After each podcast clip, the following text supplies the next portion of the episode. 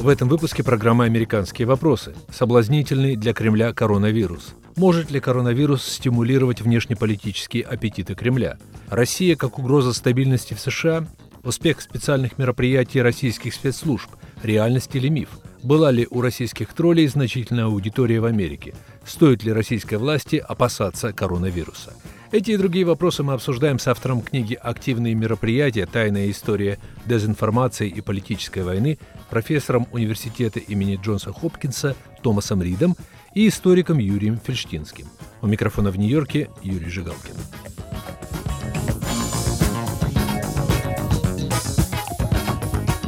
Очевидный интерес российской прессы, анонимных российских веб-сайтов и даже некоторых российских официальных лиц тиражированию слухов об американском происхождении коронавируса вызвал ответный повышенный интерес в Соединенных Штатах к тому, какова мотивировка российских властей, поощряющих эту кампанию – еще в середине января специалисты Госдепартамента выявили несколько тысяч пользователей социальных сетей, внедряющих идею о том, что коронавирус – это американское биологическое оружие, пущенное в дело с целью подрыва китайского экономического чуда. В среду эксперты Евросоюза предположили, что цель Москвы – усугубить кризис и посеять панику в западных странах. Некоторые американские эксперты предполагают, что у Кремля могут быть более конкретные планы и задачи. Например, он может планировать еще одну внешнюю экспансию а газета «Нью-Йорк Таймс» задает вопрос, может ли Кремль использовать страхи по поводу коронавируса для более эффективного, чем 4 года назад, вмешательства в американскую избирательную кампанию. 16 марта «Нью-Йорк Таймс» опубликовал на эту тему комментарий Томаса Рида, профессора университета Джонса Хопкинса, чья книга об истории активных мероприятий советских и российских спецслужб будет опубликована в ближайшие недели. С Томасом Ридом я беседую об активных мероприятиях или попросту подрывных операциях КГБ и его нынешних наследников. Профессор, в своей статье, говоря об опасности российского вмешательства, вы приводите несколько примеров реальных успехов КГБ, например, антисемитскую кампанию в Западной Германии. Кампания началась в рождественскую ночь в Кёльне, где на дверях синагоги появились свастики, а затем в считанные дни антисемитские акции распространились по всей Западной Германии. В германской прессе это была самая большая новость тех дней. Ответственность КГБ за эту операцию подтверждается показаниями семи перебежчиков, не только сотрудников КГБ, но и сотрудников служб безопасности восточноевропейских стран. Известно, что ее инициатором был Иван Агаянц, незадолго до этого назначенный начальником службы А первого главного управления КГБ. Она отражает классическую технологию так называемых активных мероприятий КГБ и его российских наследников. Антисемитизм существовал и существует в Германии в определенных слоях общества. И очень скоро уже было невозможно различить, где действует КГБ, то есть мы имеем дело с сфальсифицированным антисемитизмом, а где мы имеем дело с, так сказать, реальным, поскольку и реальный, и фальшивый антисемитизм слились и создали более крупный феномен, выставивший Западную Германию в негативном свете и навредивший отношениям ФРГ с США и западноевропейскими столицами. Подобные инциденты были отмечены даже в Восточном Берлине, хотя причастность Штази к этой операции исключена. Эта история показательна, поскольку она демонстрирует, что дезинформация работает наиболее эффективно, если она затрагивает существующие эмоциональные страхи и травмы. Одной из самых удачных операций влияния, проведенных службами безопасности Восточного блока, была операция Восточно-германской штази, проведенная по инициативе КГБ в 1972 году. Ее целью было сохранение власти в ФРГ правительства Вильде Бранта, которое проводило дружественную по отношению к ГДР так называемую «восточную политику» или «Остполитик». Перед самым проведением голосования в Бундестаге о недоверии правительству Бранта Штазе удалось подкупить двух парламентариев, членов оппозиции, и голосование о недоверии было провалено двумя голосами. Любопытно, что одного из этих парламентариев восточно-германские агенты убедили, что он действует в интересах американцев, голосуя против вотума недоверия Вилли Бранту, а не в интересах коммунистов. Но это редкий случай, когда подобная операция принесла очевидный результат. Известно, например, о драматичной операции чехословацких спецслужб, которые вместе с КГБ в 1964 году устроили шоу по публичному извлечению из озера в Богемии секретного нацистского досье, где были, например, документы, касающиеся уничтожения нацистами евреев в Чехословакии. ФРГ тогда рассматривался вопрос об истечении срока давности военных преступлений, который тогда составлял 20 лет, и чехи решили привлечь всеобщее внимание к этому. Они вывели на это досье группу документалистов, которые сняли процесс извлечения из озера якобы только что найденных нацистских документов, которые в действительности были вывезены в свое время из Германии Красной Армии, создав большой шум в международных средствах информации. Западная Германия продлила срок давности за военные преступления.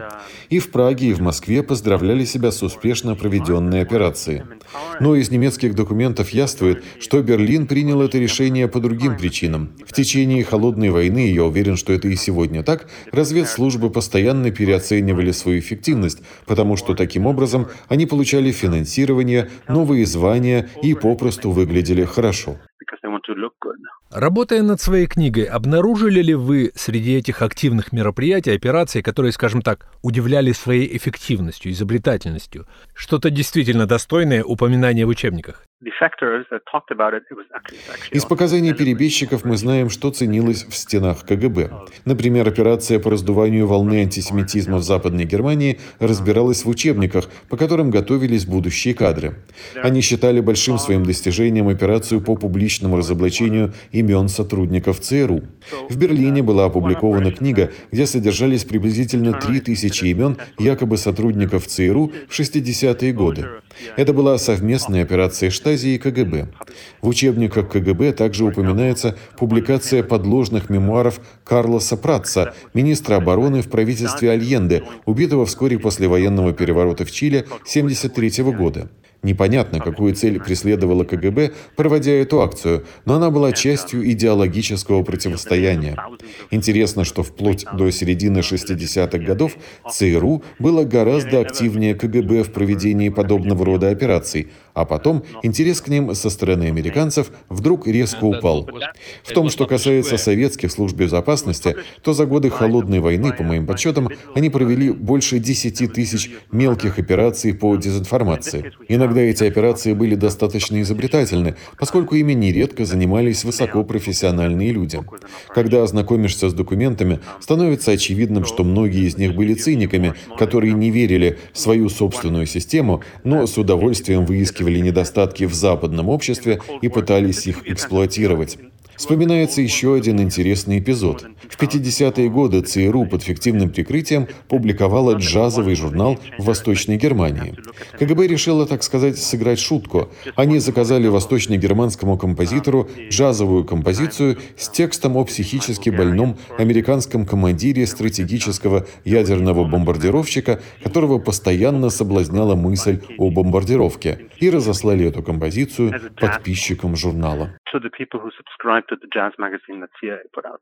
Но это просто сюжет знаменитого фильма Стэнли Кубрика «Доктор Стрэнджлав». Зачем в таком случае нужен КГБ с такими операциями, если мы имеем Голливуд?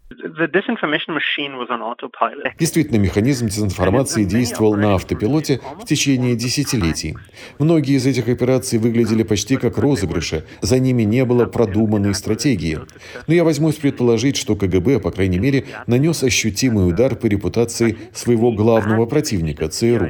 Я думаю, что негативный имидж ЦРУ, существующий сегодня во многих странах, во многом результат работы КГБ и спецслужб стран-сателлитов. Сегодня о так называемых активных мероприятиях Кремля говорят и пишут очень много, особенно в Соединенных Штатах, и особенно после расследования спецпрокурора Мюллера, который вскрыл масштабные операции российских троллей в американских социальных сетях во время прошлой президентской кампании в США. Некоторые сторонники Хиллари Клинтон считают, что Кремль склонил выборы в пользу Дональда Трампа – какому выводу вы пришли? Действительно ли это была самая грандиозная операция российских спецслужб?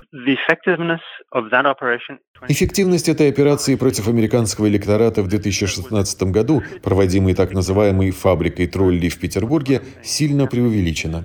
На мой взгляд, это была достаточно непрофессионально проведенная акция, результаты которой были попросту неверно оценены в силу того, что некоторые аналитики допустили очевидные ошибки, анализируя ее. В своей книге я рассматриваю доступную статистику и пытаюсь доказать, что мы не должны приписывать агентству интернет-исследований несуществующих заслуг. Самая очевидная ошибка заключается в том, что вывод о влиянии российских троллей делают, исходя из популярности их аккаунтов и рекламы в Фейсбуке и Твиттере, в момент, когда эти компании объявили о закрытии этих аккаунтов и передали соответствующие данные Комитету по делам разведки Палаты представителей. Это произошло в августе 2017 года, через 9 месяцев после президентских выборов. Возникает вопрос, сколь популярны эти аккаунты были до выборов? Соответствующие данные не лежат на поверхности, но их найти можно. По моим подсчетам, можно говорить лишь о пятой части того общего числа читателей, о котором заявили Конгрессу Facebook и Twitter. Чтобы дать представление, о какой аудитории идет речь, возьмем два самых популярных аккаунта, созданных российскими троллями. Black to Life, рассчитанный на афроамериканцев, и Ten GOP, рассчитанный на консервативных американцев. У первого в сентябре 2016 года было лишь 11 200 читателей, у второго 36 тысяч. И активность этих читателей была ниже средней. Или возьмем ставшее знаменитым благодаря американской прессе изображение, где Христос противостоит дьяволу и подпись «В случае победы Клинтон победит дьявол». Политическая реклама, сделанная в стиле комикса. Это изображение было даже использовано демократами во время слушаний в Палате представителей. Но если вы поинтересуетесь, сколько людей в действительности просмотрели эту рекламу до выборов, то узнаете, что их было всего 14 человек. Но, как известно, исход выборов в нескольких ключевых штатах решили голоса десятков тысяч человек. Этот аргумент хорошо знаком, но в таком случае возникает вопрос, почему победа Трампа в трех колеблющихся штатах приписывается его оппонентами акциям агентства интернет-исследований, а не, скажем, решению тогдашнего директора ЦРУ Джеймса Коми возобновить расследование о потенциально незаконном использовании Хиллари Клинтон своего персонального электронного адреса для ведения служебной секретной переписки. Расследование, которое было возобновлено незадолго до выборов. Факт заключается в том, что мы попросту не можем сделать достоверного вывода на этот счет, и мы должны честно об этом сказать. Вы, профессор, я бы сказал, легковесно относитесь к российской пропаганде, а вот респектабельная «Нью-Йорк Таймс» публикует вашу статью с тревожным заголовком. Заголовок такой может ли Россия воспользоваться коронавирусом, чтобы посеять разлад среди американцев? В среду Евросоюз обвинил Россию в распространении дезинформации, связанной с этим вирусом. Как вы думаете, может ли Кремль попытаться воспользоваться этой ситуацией в своих целях и как? Это, естественно, пока предположение, но судя по тому, что попадается на глаза, мы имеем дело с примерами довольно низкого качества продукции в стиле агентства интернет-исследований. Когда мы сталкиваемся с новым вирусом, страхами, существует богатейшая почва для создания любых мифов. Я не думаю, что компания, цель которой возложить вину за появление вируса на США, принесет какой-то ощутимый результат. Я буду больше обеспокоен, если выяснится, что на этом фоне российские спецслужбы ведут операции, цель которых спровоцировать, скажем, социальные трения, беспорядки накануне президентских выборов США. А учитывая их опыт, это вполне возможно. Мы, правда, не знаем, сколь велик у них аппетит к эскалации в данный момент. Вполне возможно, это будет зависеть от того, насколько серьезными будут последствия этой эпидемии. Эти необычные обстоятельства, я полагаю, будут выглядеть очень соблазнительными для руководства ГРУ или СВР, если у них есть желание вмешаться в американские выборы. В общем, я бы сказал, что меня гораздо больше беспокоит вирус, чем кампания дезинформации вокруг него. Это был Томас Рид. Вы слушаете программу «Американские вопросы», соблазнительный для Кремля коронавирус. Может ли коронавирус стимулировать внешнеполитические аппетиты Кремля? Россия как угроза стабильности в США? В передаче участвуют Томас Рид и Юрий Фельштинский. У микрофона в Нью-Йорке Юрий Жигалкин.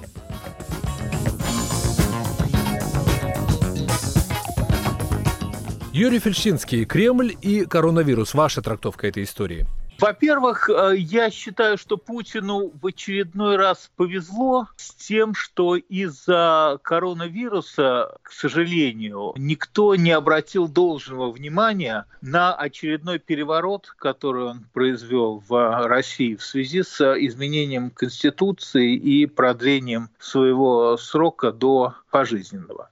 Наверное, если бы не коронавирус, на это обратили бы больше внимания и со стороны руководителей европейских стран и Соединенных Штатов, может быть, даже была бы высказана какая-то критика.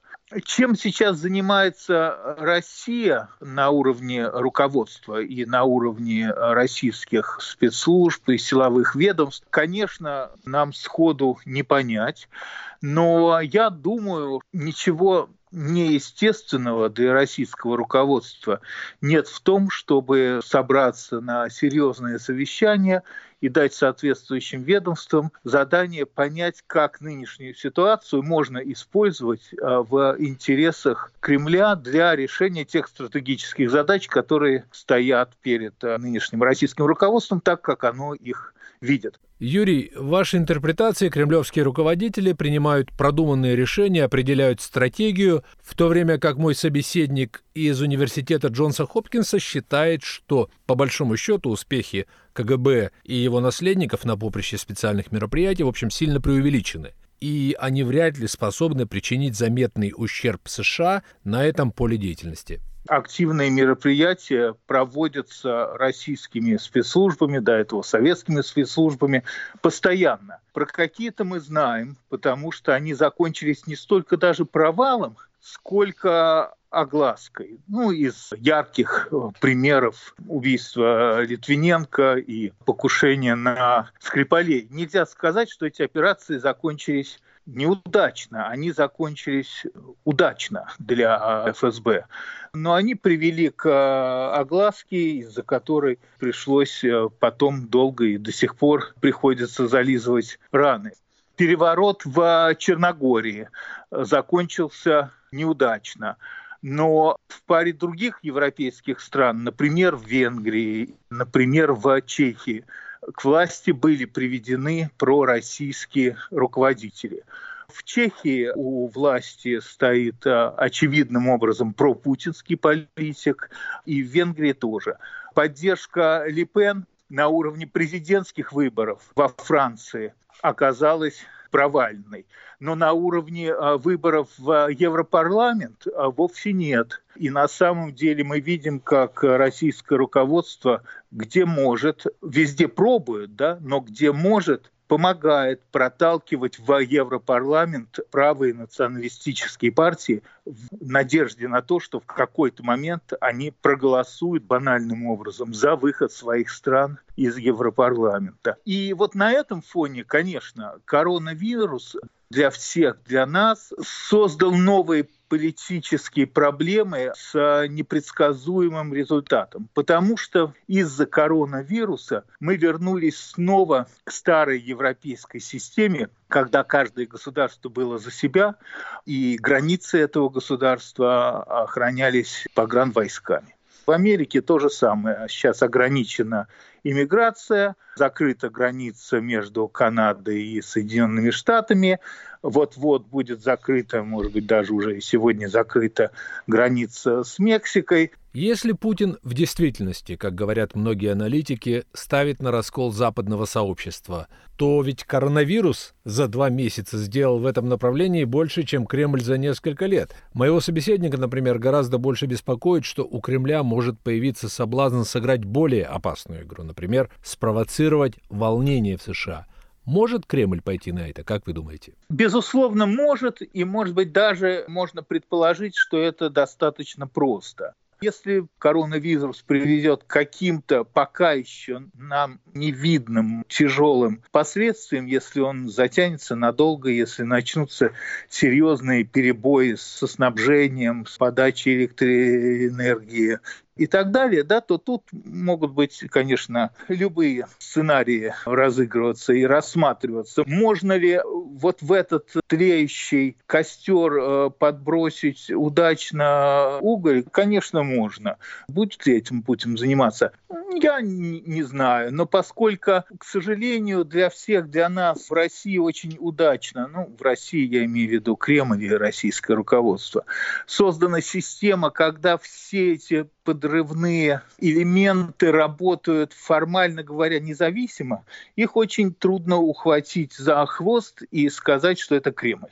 Я имею в виду боевые отряды, там типа, я не знаю, Вагнера и хакеров, которые, формально говоря, не являются частью российских спецслужб. Хотя все мы с вами знаем, что без ведома спецслужб ни один серьезный хакер э, в России работать не может. Но не исключаете ли вы, как мне лично думается, более реалистичный вариант, что тот же вирус может гораздо больнее ударить по России, чем по США? Во-первых, Россия относится к тем странам, где, если дать указание центральному телевидению не показывать проблему, то об этой проблеме, скорее всего, никто не узнает. Я приведу вам банальный пример. Мы все знаем, что этот вирус пришел из Китая. Одновременно мы знаем, что у России с Китаем есть достаточно протяженная граница. У нас же нет никакой информации по поводу проникновения через эту российско-китайскую границу, например, коронавируса. И, может быть, все слава богу, и действительно нет никаких оснований считать, что люди, зараженные вирусом, проникли или попали на российскую территорию.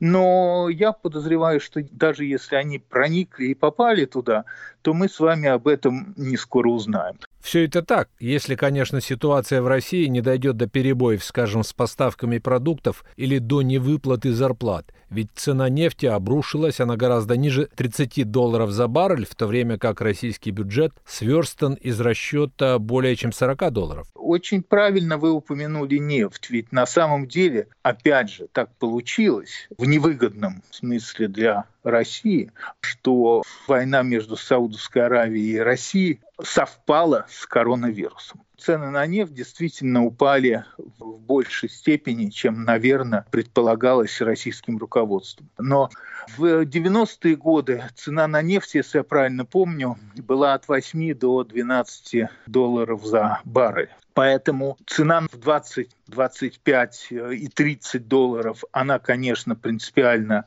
ниже, чем э, российское руководство хотело бы видеть. Но, тем не менее, это не 8 и не 12. То есть вы не видите, скажем так, жизненно опасных для кремлевского руководства подводных течений в нынешней ситуации? Жизненно опасные, я подозреваю, что нет, потому что Путин достаточно стабильно отстроил систему, и я не думаю, что этой стабильной системе грозит крушение из-за бюджетной нехватки денег. То есть вот просто обрушить цены на нефть для а, падения режима Путина, мне кажется, недостаточный инструмент.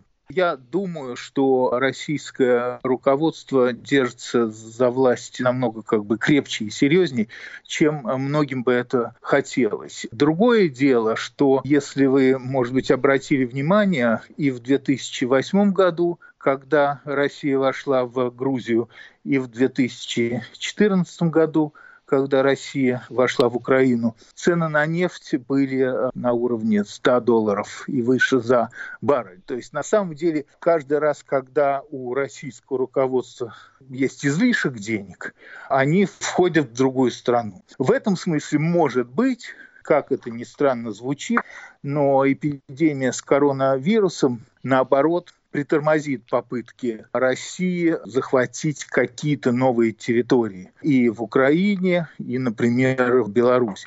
Но, может быть, и нет, потому что, к сожалению, сейчас всем не до России.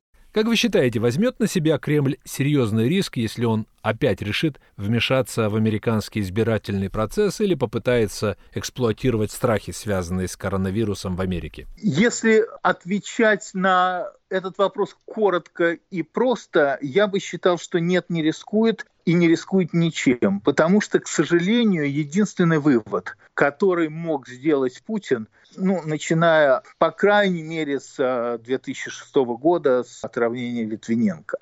Не говоря уже о вхождении в Грузию, не говоря уже о вхождении в Украину, не говоря уже о вмешательстве в американские выборы. Единственный вывод, который мог сделать Путин, что он может действовать абсолютно безнаказанно, и, к сожалению, сделать с Путиным никто не может ничего, потому что Россия большая, богатая страна с термоядерным оружием. Но не будем все-таки забывать, Юрий, что из-за убийства Литвиненко и за другие акции Кремль понес некоторую расплату. Серьезную или нет, об этом можно рассуждать, но наверняка ощутимую и неприятную для Владимира Путина и его окружения. Кремль понес несоизмеримо маленькую расплату по сравнению с содеянным преступлением.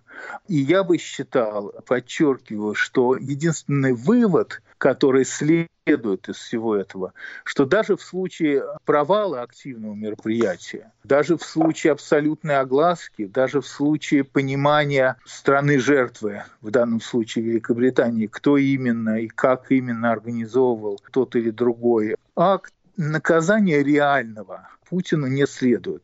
Я считаю, что реальным наказанием для Путина было бы а, абсолютная его изоляция со стороны ведущих лидеров а, мировых держав. Мы видим, что этого не происходит. Путина продолжают приглашать за общий стол, Путину продолжают пожимать руку, и в этом смысле он, конечно же, четко понимает, что никто из руководителей мировых держав не в состоянии отказаться от э, сотрудничества с ним и от личных контактов с ним.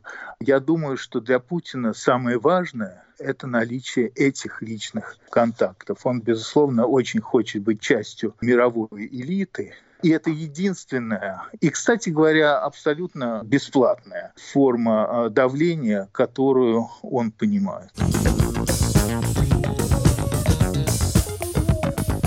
Вы слушали программу «Американские вопросы», соблазнительный для Кремля коронавирус. Может ли коронавирус стимулировать внешнеполитические аппетиты Кремля? Россия как угроза стабильности в США? В передаче участвовали. Автор книги «Активные мероприятия. Тайная история дезинформации и политической войны», профессор университета имени Джонса Хопкинса Томас Рид и историк Юрий Фельштинский. Передачу из Нью-Йоркской студии «Радио Свобода» вел Юрий Жигалкин.